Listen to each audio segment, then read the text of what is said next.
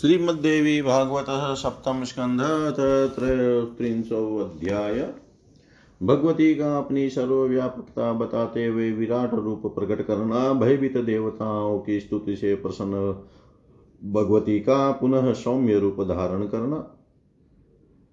देव्युवाच मनमाया शक्तिसङ्क्लृप्तं जगत् सर्वं चराचरं सापि मतः पृथङ्गमाया नास्त्येव परमार्थत। व्यवहारदृशाशेयं विद्यमायेति विस्तृता तत्त्वदृष्ट्या तु नास्त्येव तत्त्वमेवास्ति केवलम्। साहं सर्वं जगत् सृष्ट्वा तदन्तप्रविशाम्यहं मायाकर्मादिसहिता गिरे प्राणपुरःसरा लोकान्तर्गति नो चेत् कथं स्यादिति हेतुना यथा यथा भवन्त्येव मायाभेदास्तथा तथा उपाधिभेदाद्भिन्नाहं घटाकाशादयो यथा। उच्चनीचादिवस्तूनि भाषयन् भास्कर सदा। न दुष्यति तथैवाहं दोषे लिप्ता कदापि न। मयि बुद्ध्यादिकर्तृत्वमध्यस्यैवापरे जना। वदन्ति चात्मा कर्मेति विमूढा न सुबुद्धय ज्ञानभेदस्तस्तद्वन्मायाया भेदतस्तथा जीवेश्वरविभागश्च कल्पितो मायमे माययेव तु घटाकाशमहाकाशविभागकल्पितो यथा। तथैव कल्पितो भेदो जीवात्मपरमात्मनो यथा जीवबहुत्वं च माययेव न च स्वतः। तथेश्वरबहुत्वं च मायया न स्वभावत देहेन्द्रियादिसङ्गात वासनाभेदभेदिता अविद्या जीवभेदस्य हेतुर्नान्यप्रकीर्तितगुणानां वासनाभेदभेदिताया धराधर। माया सा परभेदस्य हेतुर्नान्य कदाचन मयि सर्वमिदं प्रोतमोतं च धरणीधर। ईश्वरोऽहं च सूत्रात्मा, विराडात्माहमस्मि च ब्रह्माहं, विष्णुरुद्रौ च गौरीभ्रामी च वैष्णवी।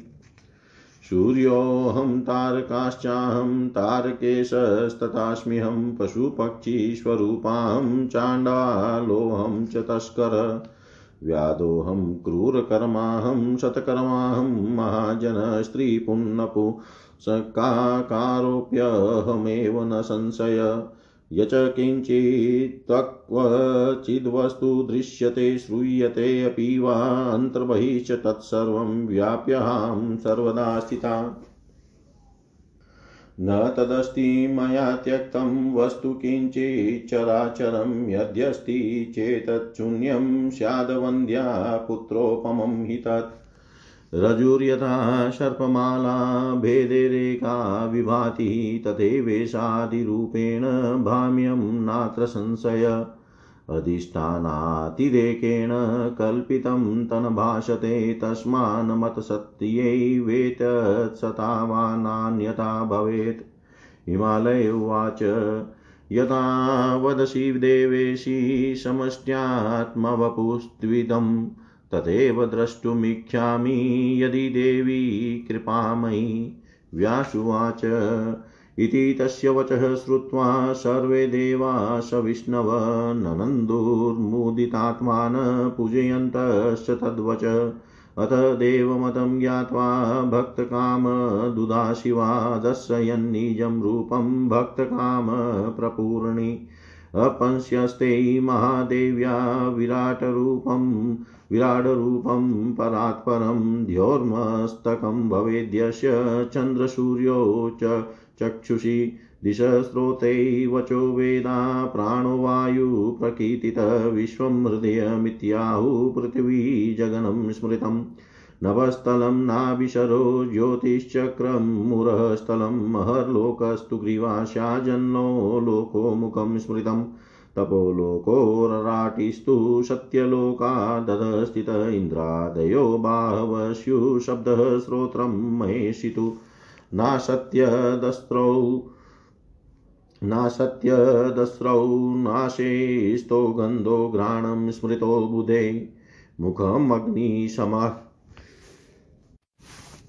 मुखम् अग्निशमाख्यातो दिवारात्रि च पक्मणि ब्रह्मस्थानं भ्रुविजृम्भोऽप्यापस्तालुः प्रकीर्तिता, रसो जीव्या समाख्याता यमोदस्त्रा प्रकीर्तिता।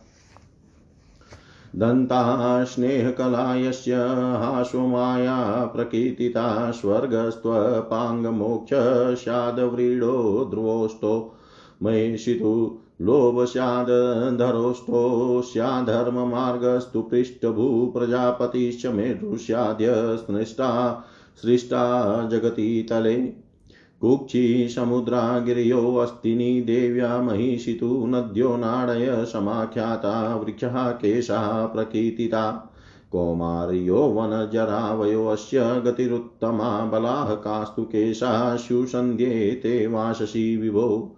राजन्त्री जगदम्बायाश्चन्द्रमास्तु मनः स्मृतविज्ञानशक्तिस्तु हरिरुद्रोऽन्तःकरणं स्मृतम्। अश्वादिजातय सर्वा श्रोणिदेशे स्थिता भविवो अतलादिमालोका कट्यदो भागतां गता। एतादृशं महारूपं ददृशु सुरपुङ्गवा ज्वालामाला सहस्राढ्यं लेलियानं च जीवया। द्रष्ट्रा कटकटारावं वमन्तं वग्निमक्षिभिः नानायुधधरं वीरं ब्रह्मक्षत्रोदनं च यत् सहस्रशीर्षनयनं सहस्रचरणं तथा कोटिसूर्यप्रतीकाशं विद्युत्कोटिसम्प्रभं भयङ्करं महाघोरं हृदक्षिणोऽस्त्रा कारकं ददृशु सुस्थैषुरा सर्वै आहाकारं च चक्रिरे विकम्पमानहृदया मूर्छामापुदुरत्ययां स्मरणं च गतं तेषां जगदम्बेयमित्यपि। अथ ते ये स्थिता वेदाश्चतुर्दिक्षु महाविभो बोधयामाशुरत्युग्रं मूर्छातो मूर्छितान्सुरा अत ते धैर्यमालम्ब्य लब्ध्वा च श्रुतिमुत्तमां प्रेमाश्रुपूर्णनयना निर्जरा बाष्पगदगदया वाचा स्तोतुं समुपचक्रिरे देवाऊचु अपराधं क्षमस्वाम्ब पाहि दीनास्त्वदद्भुवान्।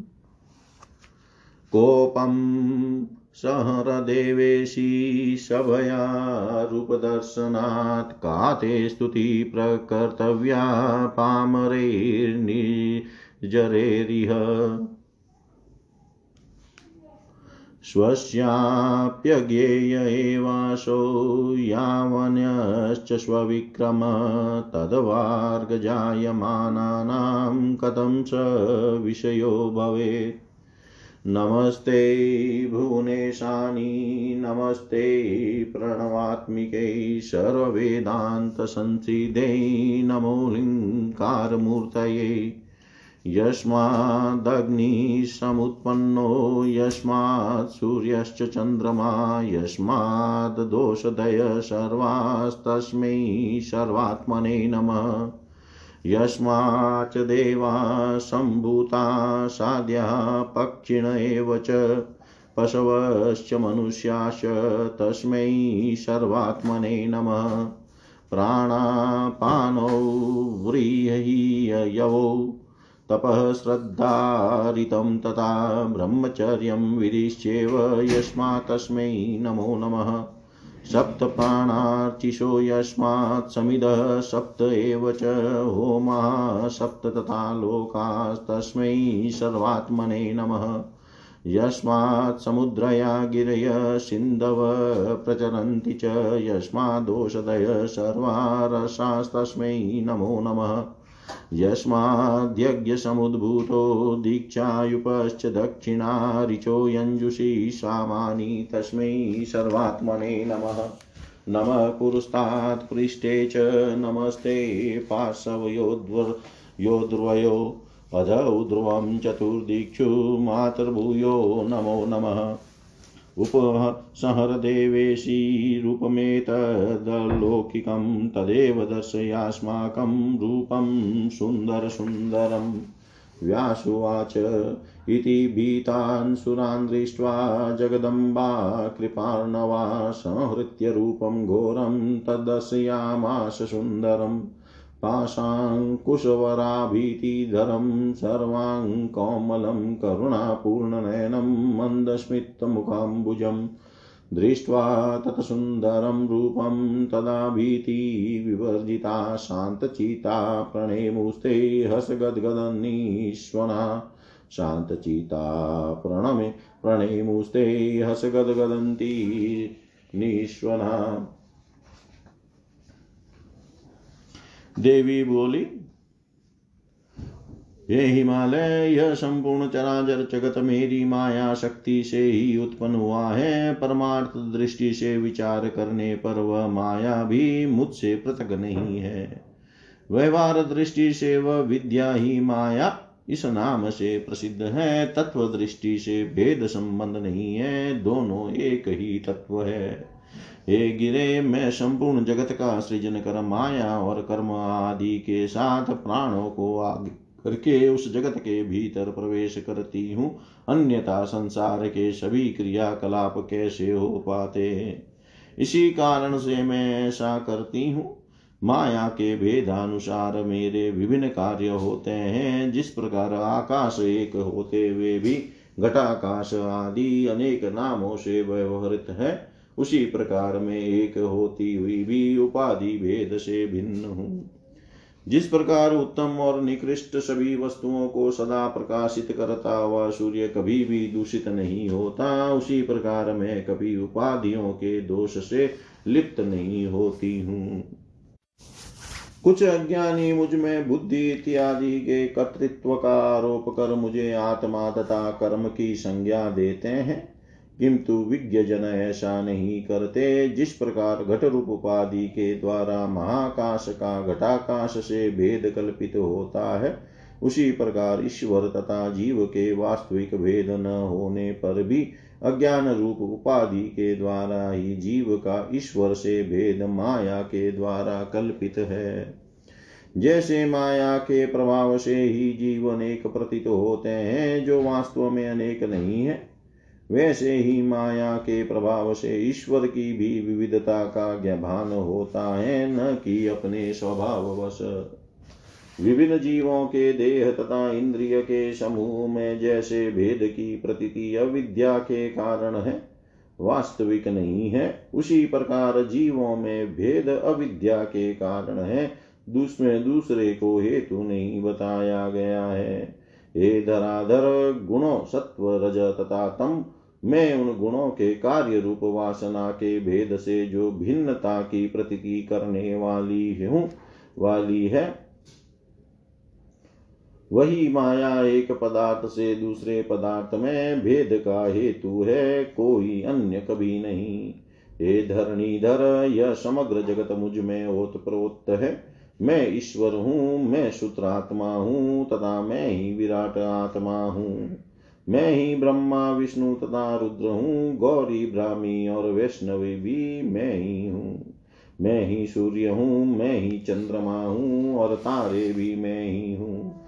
पशु पक्षी आदि भी मेरे ही स्वरूप हैं। चांडाल, तस्कर, व्याध, क्रूर कर्म करने वाला, सत्कर्म करने वाला तथा महान पुरुष ये सब मैं ही हूँ। स्त्री, पुरुष तथा नपुंसक के रूप में ही रूप में मैं ही हूँ, इसमें कोई संशय नहीं है। जो कुछ भी वस्तु जहाँ कहीं भी देखने या सुनने में आती है, वह चाहे भीतर अथवा बाहर कहीं भी विद्यमान हो, उन सबको व्याप्त कर उनमें सर्वदा मैं ही स्थित रहती हूँ। चराचर कोई भी वस्तु मुझसे रहित नहीं है। यदि मुझसे शून्य कोई वस्तु मान ली जाए तो वह बंध्य वंध्य पुत्र के समान असंभव ही है। जिस प्रकार एक रस्सी ब्रह्मवश सर्प अथवा माला के रूप में प्रतीत होती है, उसी प्रकार मैं ही ब्रह्मा, विष्णु, महेश आदि रूप से प्रतीत होती हूँ। इसमें कोई संशय नहीं है। अधिष्ठान की सत्ता के अतिरिक्त कल्पित वस्तु की सत्ता नहीं होती। उसकी प्रतीति अधिष्ठान की सत्ता के कारण ही, कारण होती है। अतः मेरी सत्ता से ही वह जगत सत्तावान है, इसके अतिरिक्त दूसरी कोई बात नहीं हो सकती। हिमालय ने कहा, हे देवेश्वरी, हे देवी, यदि मुझ पर आपकी कृपा हो तो आपने अपने इस समय समस्तयात्मक विराट रूप का जैसा वर्णन किया है। आपके उसी रूप को मैं देखना चाहता हूँ। व्यास जी बोले, उन हिमालय की यह बात सुनकर विष्णु सहित सभी देवता प्रसन्न चित्त हो गए और उनकी बात का अनुमोदन करते हुए आनंदित हो गए। तदनंतर देवताओं की इच्छा जानकर, भक्तों की कामना पूर्ण करने वाली तथा भक्तों के लिए कामधेनु तुल्य भगवती शिवा ने अपना रूप दिखा दिया।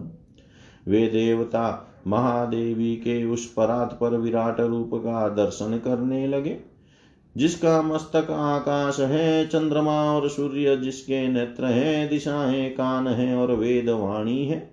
वायु को उस रूप का प्राण कहा गया है, विश्व ही उसका हृदय कहा गया है और पृथ्वी उस रूप की जंगा कही गई है।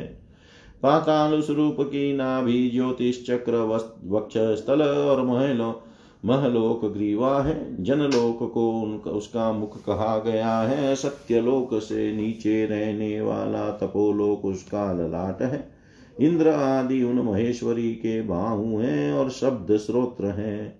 ना और दशरथ, दोनों अश्वनी कुमार उनकी नाशिका है। विद्वान लोगों ने गंध को उनकी ग्रहण इंद्रिय कहा है, अग्नि को मुख कहा गया है, दिन और रात उनके पश्चिम बरोनी है और ब्रह्म स्थान भवों का विस्तार है।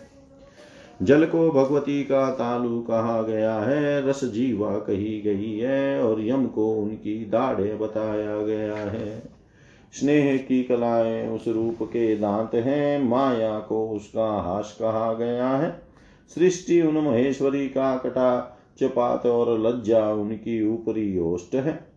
लोभ उनके नीचे का होस्ट और अध, अधर्म मार्ग उनका पृष्ठ मार्ग है। जो पृथ्वी लोक में सृष्टा कहे सृष्टा कहे जाते हैं वे प्रजापति ब्रह्मा उस विराट रूप की जनेन्द्रिय है। समुद्र उन देवी महेश्वरी की कुक्षी और पर्वत उनकी अस्थियाँ हैं। नदियाँ उनकी नाड़ियाँ कही गई है और वृक्ष उनके केस बताए गए हैं। कुमार यौवन और बुढ़ापा ये अवस्थाएँ उनकी उत्तम गति है। मेघ उनके सिर के केश है, प्रातः और साय। साय दोनों संध्याएँ उन ऐश्वर्यमयी देवी के दो वस्त्र हैं। हे राजन, चंद्रमा को श्री जगदम्बा का मन कहा गया है। विष्णु को उनकी विज्ञान शक्ति और रुद्र को उनका अंतकरण बताया गया है। अश्व आदि जातिया उन ऐश्वर्यशालिनी भगवती के कटी प्रदेश में स्थित हैं और अतल से लेकर पाताल तक सभी महान लोक उनके कटी प्रदेश के नीचे के भाग हैं। श्रेष्ठ देवताओं ने हज़ारों प्रकार की ज्वालाओं से युक्त जीभ से बार बार होठ चाटते हुए, दांत कटकटा कर चीखने की ध्वनि करते हुए, आँखों से अग्नि उगलते हुए, अनेक प्रकार के आयुध धारण किए हुए, पराक्रमी ब्राह्मण, क्षत्रिय धन रूप हज़ार मस्तक, हज़ार नेत्र और हज़ार चरणों से संपन्न करोड़ों सूर्यों के समान तेज युक्त तथा करोड़ों बिजलियों के समान प्रभा से प्रदीप्त भयंकर महाभीषण तथा हृदय और नेत्रों के लिए संत्रासकारक ऐसे विराट स्वरूप का दर्शन किया। जब उन देवताओं ने से देखा, तब वे हाहाकार करने लगे। उनके हृदय काँप उठे, उनके घोर, उन, उन्हें घोर मूर्छा आ गई और उनकी यह स्मृति भी समाप्त हो गई कि यही भगवती जगदम्बा है। उन महाविभु की चारों दिशाओं में जो वेद विराजमान थे, उन्होंने मूर्छित देवताओं को अत्यंत घोर मूर्छा से चेतना प्रदान की। इसके बाद धैर्य धारण करके वे देवता श्रेष्ठ श्रुति प्राप्त करके प्रेमाश्रुओं से परिपूर्ण नेत्रों तथा रूंधे हुए कंठ से गदगद वाणी में उनकी स्तुति करने लगे। देवता बोले हे अम्ब हमारे अपराधों को क्षमा कीजिए और अपने दीन संतानों की रक्षा कीजिए। हे देवेश्वरी, आप अपना क्रोध शांत कर लीजिए, क्योंकि हम लोग यह रूप देख कर भयभीत तो हो गए हैं। हम मंद बुद्धि देवता यहाँ आपकी कौन सी स्तुति कर सकते हैं? आपका अपना जितना तथा जैसा पराक्रम है, उसे आप स्वयं भी नहीं जानती तो फिर वह बाद में प्रादुर्भूत होने वाले हम देवताओं के ज्ञान का विषय कैसे हो सकता है? हे भुवनेश्वरी, आपको नमस्कार है। हे प्रणवात्मिके, आपको नमस्कार है। समस्त वेदांतों से प्रमाणित तथा हिंकार रूप धारण करने वाली हे भगवती, आपको नमस्कार है। जिनसे अग्नि उत्पन्न हुआ है, जिनसे सूर्य तथा चंद्र आविर्भूत हुए हैं और जिनसे समस्त औषधियाँ उत्पन्न हुई है, उन सर्वात्मा को नमस्कार है। जिनसे सभी देवता, साध्य गण, पक्षी, पशु तथा मनुष्य उत्पन्न हुए हैं, उन सर्वात्मा को नमस्कार है। जिनसे प्राणपान व्रीहि, धान, यव, तप, श्रद्धा, सत्य, ब्रह्मचर्य और विधि का आविर्भाव हुआ है, उन सर्वात्मा को बार बार नमस्कार है। जिनसे सातों प्राण, सात अग्निया, सात समिदाएँ, सात होम तथा सात लोक उत्पन्न हुए हैं, उन सर्वात्मा को नमस्कार है। जिनसे समुद्र पर्वत तथा सभी सिंधु निकलते हैं और जिनसे सभी औषधियाँ तथा रस उद्भुत होते हैं, उन सर्वात्मा को बार बार नमस्कार है। जिनसे यज्ञ, दीक्षा, युप, दक्षिणाएँ, ऋचाएँ, यजुर्वेद तथा सामवा सामवेद के मंत्र उत्पन्न हुए हैं, उन सर्वात्मा को नमस्कार है। हे माता, आपको आगे पीछे दोनों पार्श्व भाग, ऊपर नीचे तथा चारों दिशाओं से बार बार नमस्कार है। हे देवेश्वरी, अब इस अलौकिक रूप को छिपा लीजिए और हमें उसी परम सुंदर रूप का दर्शन कराइए।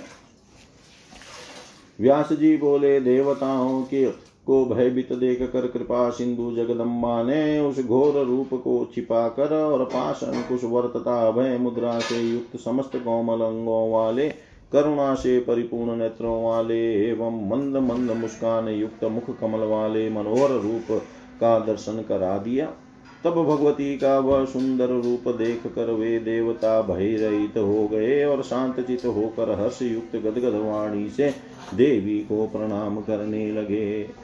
इति श्रीमद्देवी भागवते महापुराणे अष्टादशसाहस्र्यां संहितायां सप्तमस्कन्धे श्रीदेवी विराडरूपदर्शनं सहितं देवकृततस्तत्वर्णनम् देवकृत तत् स्तवर्णनं नाम त्रयस्त्रिंशोऽध्याय सर्वं श्रीशां सदाशिवार्पणम् अस्तु। ॐ विष्णवे नम, ॐ विष्णवे नम, ॐ विष्णवे नम।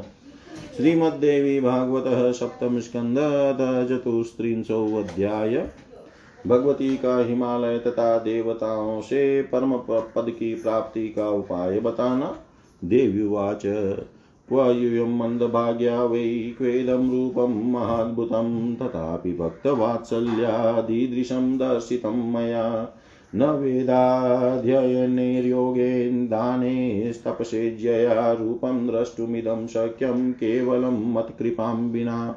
प्रकृतं शृणु राजेन्द्र, परमात्मात्र जीवतामुपाधियोगात् सम्प्राप्त कर्तृत्वादिकमप्युत। क्रिया करोति विविधा धर्माधर्मेकहेतव नानायोनिस्ततः प्राप्य सुखदुःखेश्च युज्यते। पुनस्तत्संस्कृतः संस्कृतिविना विषाणानाकर्मरतः सदा नानादेहान् समाप्नोति, सुखदुःखेश्च युज्यते। घटीयन्त्रवदे तस्य न विराम, कदापि यज्ञानमेव मूलं स्यात् कामक्रियास्ततः तस्माद् ज्ञाननाशाय यते यत नियतं नर एतद्धिजन्मसाफल्यं यद्ज्ञानस्य नाशनं। पुरुषार्थसमाप्तिश्च जीवन्मुक्तदशापि च ज्ञाननाशने शक्ता विद्येव तु पठीयसि। न कर्मतजं नोपास्तिर्विरोधाभावतो गिरे प्रत्युताशा ज्ञाननाशे कर्मणा नैव भाव्यता अनर्थदानि कर्माणि पुनः पुनरुसन्ति ततो रागस्ततो द्वेषस्ततोऽनर्थो महान् भवेत्। तस्मात् सर्वप्रयत्नेन ज्ञानं सम्पादये नर कुर्वन्नेवे कर्माणि त्यतकर्माप्यवश्यकम् ज्ञानादेव हि कैवल्यमतस्यात् तत्समुच्चय, सहायतां व्रजेत् कर्म ज्ञानस्य हितकारि च। इति केचिद्वदन्त्रद्विरोधानसम्भवेत् ज्ञानादृग्धग्रन्थिभेद स्याददृग्ग्रन्थो कर्मसम्भव योगपद्यं न सम्भाव्यं विरोधातु ततस्तयो तमः प्रकाशयोर्यद्वद्योगपद्यं न सम्भवि तस्मात् सर्वाणि कर्माणि वेदिकानि महामते चित्तशुद्धयन्तमेव स्युषात्। स्युस्तानि कुर्यात् प्रयत्नतः समोदमस्तितिक्षा च वैराग्यं सत्त्वसम्भव तावत् पर्यन्तमेव स्युकर्माणि न ततः परम्। तदन्ते चैव सन्न्यस्य संश्रयेद् गुरुमात्मवान् श्रोत्रियं ब्रह्मनिष्ठं च भक्त्या निर्व्याजया पुनः वेदान्तश्रवणं कुर्यान्नित्यमेव मतन्द्रितः तस्म तत्त्वमस्यादिवाक्यस्य नित्यमर्थं विचारये तत्त्वमस्यादिवाक्यं तु जीवब्रह्मेक्यबोधकम् ऐक्ये ज्ञाते निर्भयस्तु मतरूपो हि प्रजायते। पदार्थावगतिपूर्वं वाक्यात्वगतिस्तत, तत्पदस्य च वाक्यार्थो गिरेहं परिकीर्तितः। त्वं पदस्य च वाक्य वाच्यार्थो जीव एव न संशय उभयोरेक्यमशिना पदेन प्रोच्यते बुधे। वाच्यार्थयो विरुत्वादेक्यं नेव घटेतः लक्षणात् प्रकर्तव्या तत्त्वमो श्रुतिसंस्थयो। चिन्मात्रं तु तयोर्लक्ष्यं तयोरेक्यस्य सम्भव तयोरेक्यम् तथा ज्ञात्वा स्वाभेदेनाद्वयो भवेत् देवदत्त स एवायमिति वल्लक्षणा स्मृता स्थूलादिदेहरहितो ब्रह्म सम्पद्यते नर। पञ्चीकृतमहाभूतसम्भूतस्थूलदेहकभोगालयो जराव्याधिसंयुतः सर्वकर्मणाम् मिथ्याभूतोऽयमाभाति स्फुटं मायामयत्वतः सोऽयं स्थूलोपाधि स्यादात्मनो मे नगेश्वर। ज्ञानकर्मेन्द्रिययुतं प्राणपञ्चं संयुतं मनोबुद्धियुतं चेतत्सूक्ष्मं तत्कवयो विदु। अपञ्चीकृतभूतोऽथं सूक्ष्मदेहोऽयमात्मन द्वितीयोऽयमुपाधि स्यात् सुखादेरवबोधक अनाद्यनिर्वाच्यमिदमज्ञानं तु तृतीयकदेहोऽयमात्मनो भाति कारणात्मा नगेश्वर। उपाधिविलये जाते केवलात्मा वशिष्यते देहत्रये पञ्चकोशान्तःस्था सन्ति सर्वदा। पञ्चकोशपरित्यागे ब्रह्मपूचं हि लभ्यते नेति नेतीत्यादिवाक्यैर्मम रूपं यदुच्यते। न जायते म्रियते तत्कदाचिन्नायं भूत्वा न बभूव कश्चित्। अजो नित्यं शाश्वतोऽयं पुराणो न हन्यते हन्यमाने शरीरे। हन्ता चेन मन्यन्ते, हन्ता चेन मन्यते हन्तुं हतश्चेन मन्यते हतम् उभौ तौ न विजानीतो। नायं हन्ति न हन्यते। अणोरणीयान् महतो महीयान्नात्मास्य जन्तोर्निहितो गुहायां तमक्रतु पश्यति वीतशोको धातुप्रसादान् महिमानमस्य आत्मानं रतिनं विधि शरीरं रथमेव तु बुद्धिं तु सारथिं विधि मनप्रग्रहमेव च इन्द्रियाणि हयानाहुर्विषयास्तेषु गोचराणात्मेन्द्रियमनोयुक्तं भोक्त्ये भोक्तेत्याहुर्मनीषिण यस्त्वविद्वान् भवति चामनस्कश्च सदा शुचि। न तत्पदं वाप्नोति, संसारं चाधिगच्छति। यस्तु विज्ञानवान् भवति, समनस्क सदा शुचि। स तु तत् तत्पदम् आप्नोति यस्माद्भूयो न जायते। विज्ञानसारथिर्यस्तु मनः प्रग्रहवान्नरः सोऽध्वनः पारमाप्नोति मदीयं यत् परं पदम्। ईतं श्रुतया च मत्या च निश्चित्यात्मानमात्मना भावयेना भावयेन्मात्मरूपां निदिध्यासनतोऽपि च योगवृते पुरा स्वस्मिन् भावयेदक्षरत्रयं देवी प्रणवसंज्ञस्य ध्यानार्थं मन्त्रवाच्ययो अकारः स्थूलदेहः स्याद्रकारः सूक्ष्मदेहक, ईकारः कारणात्माशो लिङ्कारोऽहं एवं समष्टिदेहेऽपि ज्ञात्वा बीजत्रयं क्रमात् समष्टिव्यष्टयोरेकत्वं भावयेन्मतिमान्नर समाधिकालात् पूर्वं तु भावयित्वैवमादृतः ततो ध्यायेन्नीलीनाक्षो देवी माँ जगदीश्वरीम्। प्राणापानौ समौ कृत्वा नाशाभ्यन्तरचारिणो निवृतविषयाङ्काङ्क्षो वितदोषो विमत्सरः। भक्त्या निर्व्याजया युक्तो गुहायां निष्वने स्तरेहकारं विश्वमात्मानं रकारे प्रविलापयेत्। रक्कारं तेजसं देवमिकारे प्रविलापयेत्। ईकारं प्राज्ञमात्मानं लिङ्गारे प्रविलापयेत्।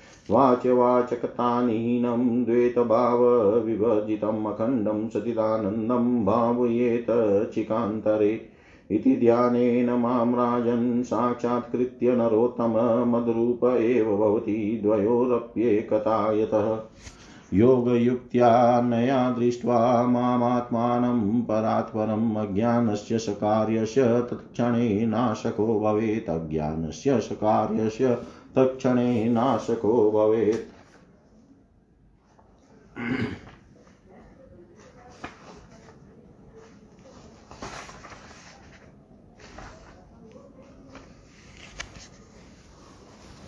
देवी बोली, कहाँ तुम सब मंद भाग्य देवता और कहाँ मेरा यह अद्भुत रूप? तथापि भक्त वत्सलता के कारण मैंने आप लोगों को ऐसे रूप का दर्शन कराया है। केवल मेरी कृपा को छोड़कर वेदाध्यन योग, दान, तपस्या और यज्ञ आदि किन्हीं भी साधन से मेरे उस रूप का दर्शन नहीं किया जा सकता। हे राजेंद्र, अब ब्रह्म विद्या विषय का पूर्व प्रसंग सुनिए। परमात्मा ही उपाधि भेद से जीव संज्ञा प्राप्त करता है और उसमें कर्तृत्व आदि आ जाता है। वह धर्म अधर्म हेतु भूत विविध प्रकार के कर्म करने लगता है। फिर कर्मों के अनुसार अनेक योनियों में जन्म प्राप्त करके वह सुख दुख का भोग करता है। पुनः अपने उन संस्कारों के प्रभाव से वह साध सदा नाना विध कर्मों में प्रवृत्त रहता है। अनेक प्रकार के शरीर धारण करता है और सुखों तथा दुखों का भोग करता है। घटी यंत्र की भांति इस जीव को कभी भी विश्राम नहीं मिलता। अज्ञान ही उसका कारण है। उसी अज्ञान से कामना और पुनः क्रियाओं का प्रादुर्भाव होता है। अतः ज्ञान के नाश के लिए मनुष्य को निश्चित रूप से प्रयत्न करना चाहिए। अज्ञान का नष्ट हो जाना ही जीवन की सफलता है। अज्ञान के नष्ट हो जाने पर पुरुषार्थ की समाप्ति तथा जीवन मुक्त दशा की उपलब्धि हो जाती है।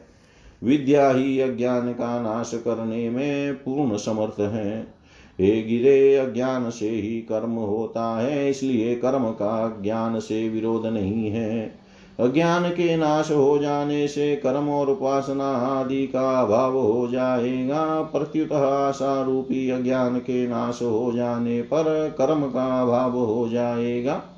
अनर्थकारी कर्म बार बार होते रहते हैं। उसी से राग, उसी से द्वेष और फिर उसी से महान अनर्थ की उत्पत्ति होती है।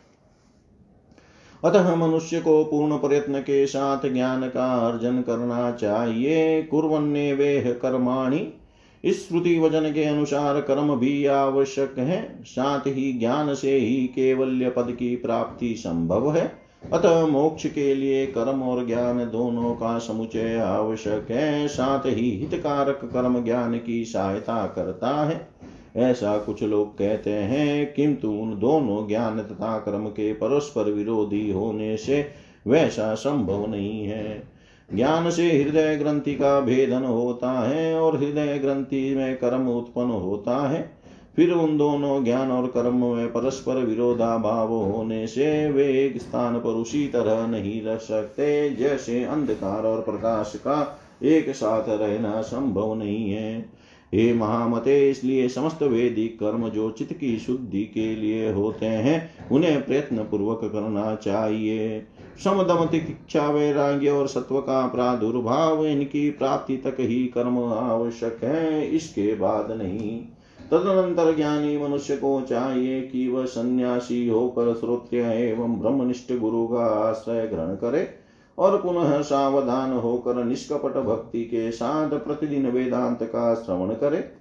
साथ ही तत्वमसी आदि वाक्य के अर्थ का वह नित्य चिंतन करे, क्योंकि तत्वमसी आदि वाक्य जीव और ब्रह्मा की एकता के बोधक, जीव और ब्रह्म की एकता के बोधक हैं।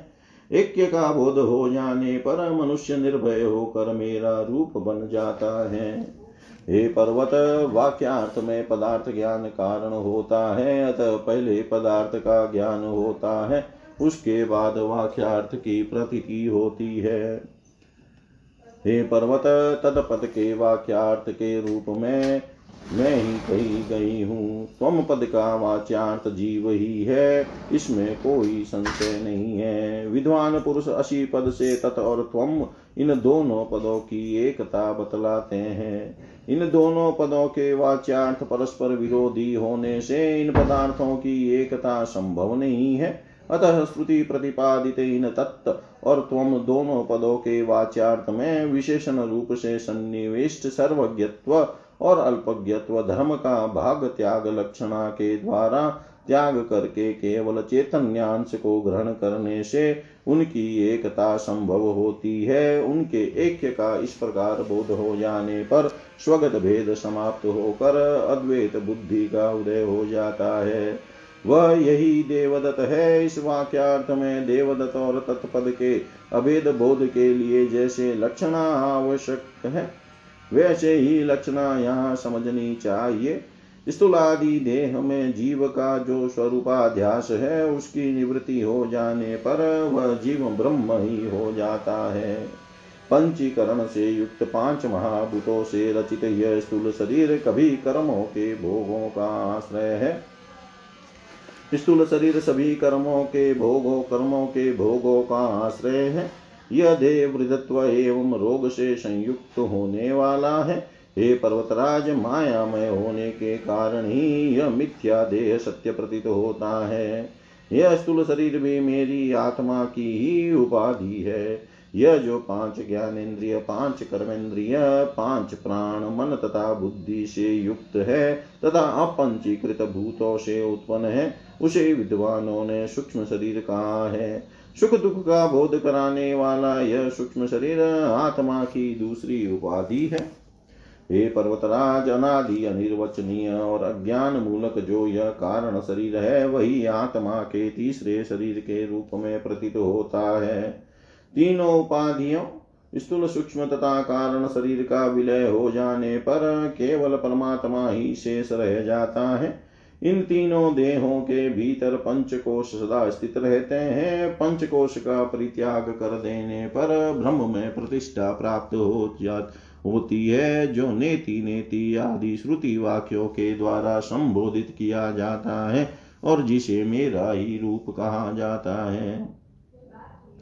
यह आत्मा न कभी उत्पन्न होता है और न कभी मरता है। यह होकर फिर कभी हुआ भी नहीं। यह आत्मा अजन्मा, नित्य, शाश्वत और तथा पुरातन है। शरीर के मारे जाने पर भी यह नहीं मारा जाता है। यदि कोई मारने वाला आत्मा को मारने में समर्थ मानता है और यदि कोई मारा जाने वाला व्यक्ति अपने को मरा हुआ मानता है तो वे दोनों ही आत्मस्वरूप को नहीं जानते, क्योंकि यह आत्मा न तो मारता है और न तो मारा जाता है। यह आत्मा गुण से भी सूक्ष्म है और महान से भी महान है। यह आत्मा अणु से भी सूक्ष्म है और महान से भी महान है। यह आत्मा परमात्मा इस जीवात्मा के हृदय रूप गुफा बुद्धि में निहित रहने वाला है। संकल्प विकल्प रहित और चिंता मुक्त साधक ही परमात्मा की उस महिमा को पर ब्रह्म परमेश्वर की कृपा से देख पाता है। जीवात्मा को रथ का स्वामी और शरीर को रथ समझिए, बुद्धि को सारथी और मन को ही लगाम समझिए। विद्वान लोग इंद्रियों को घोड़े, विषयों को उन घोड़ों के विचरने का मार्ग बतलाते हैं और शरीर, इंद्रिय तथा मन इनके साथ रहने वाले जीवात्मा को भोक्ता कहते हैं। जो मनुष्य सदा अज्ञानी, असंयत चित और अपवित्र रहता है, वह उस परम पद को नहीं प्राप्त कर पाता और बार बार संसार में जन्म लेता रहता है। किंतु जो सदा ज्ञानशील, संयत चित और पवित्र रहता है, वह तो उस परम पद को प्राप्त कर लेता है, जहाँ से लौट कर पुनः जन्म धारण नहीं करना पड़ता। जो मनुष्य विवेक युक्त बुद्धि रूप सारथी से संपन्न और मन रूप लगाम को वश में रखने वाला है, वह संसार मार्ग से पार जो मेरा परम पद है, उसे प्राप्त कर लेता है। इस प्रकार वेदांत श्रवण तथा मनन के द्वारा अपने यथार्थ स्वरूप का निश्चय करके बार बार गंभीर चिंतन मनन के द्वारा मुझ परमात्मा स्वरूपिणी भगवती की भावना करनी चाहिए। मंत्र और अर्थ के स्वरूप के सम्यक ध्यान के लिए सर्वप्रथम योगाभ्यास में प्रतिष्ठित होकर देवी प्रणव नामक मंत्रों, मंत्र के तीनों अक्षरों की अपने भीतर भावना करनी चाहिए। हकार स्थूल देह, रकार सूक्ष्म देह और इकार कारण देह है। हिंग यह हिंग यह चतुर्थ रूप स्वयं मैं ही हूँ। इस प्रकार बुद्धिमान मनुष्य को चाहिए कि समष्टि शरीर में भी क्रमशः तीनों बीजों को समझकर समष्टि और वैष्टि इन दोनों रूपों की एकता का चिंतन करे। समाधि काल के पूर्व ही आदर पूर्वक इस प्रकार की भावना करके पुनः उसके बाद दोनों नेत्र बंद कर मुझ भगवती जगदीश्वरी का ध्यान करना चाहिए। उस समय साधक को चाहिए कि वह किसी गुफा तथा शब्द रहित एकांत स्थान में आसीन होकर विषय भोगों की कामना से रहित दोष मुक्त तथा ईर्ष्या शून्य रहते हुए और नासिका के भीतर विचरणशील प्राण तथा पान वायु को समान स्थिति में करके निष्कपट भक्ति से संपन्न होकर विश्वात्मा रूप हकार को रकार में समाविष्ट करे अर्थात हकार वाच्य स्थूल देह को रकार वाच्य सूक्ष्म देह में लीन करे तेजस देव स्वरूप रकार को इकार में समाविष्ट करे अर्थात रकार वाच्य तेजस सूक्ष्म देह को इकार वाच्य कारण देह में लीन करे और प्राग्ञ स्वरूप इकार को रिंग रिंकार में समाविष्ट करे अर्थात इकार वाच्य कारण देह को हिंकार वाच्य ब्रह्म में लीन करे तब वाच्य वाचक से रहित समस्त द्वेत भाव से परे अखंड सचिदानंद की भावना अपने शिखा स्थान सहस्रार में करे। हे राजन, इस प्रकार के ध्यान से श्रेष्ठ पुरुष मेरा साक्षात्कार करके मेरे ही रूप वाला हो जाता है। क्योंकि दोनों में सदा एकता सिद्ध है। इस योग रीति से मुझ परमात्मा रूप परात्पर भगवती का दर्शन करके साधक तक्षण कर्म सहित अपने अज्ञान का नाश करने वाला हो जाता है। इति श्रीमद्देवी भागवते महापुराणे अष्टादशसाहस्रयाम् संहितायां सप्तम स्कन्धे देवी गीतायां ज्ञानस्य मोक्षहेतुतत्त्ववर्णनं नाम चतुस्त्रिंशोऽध्याय सर्वं श्रीशां सदाशिवार्पणम् ॐ विष्णवे नमः ॐ विष्णवे नमः ॐ विष्णवे नमः।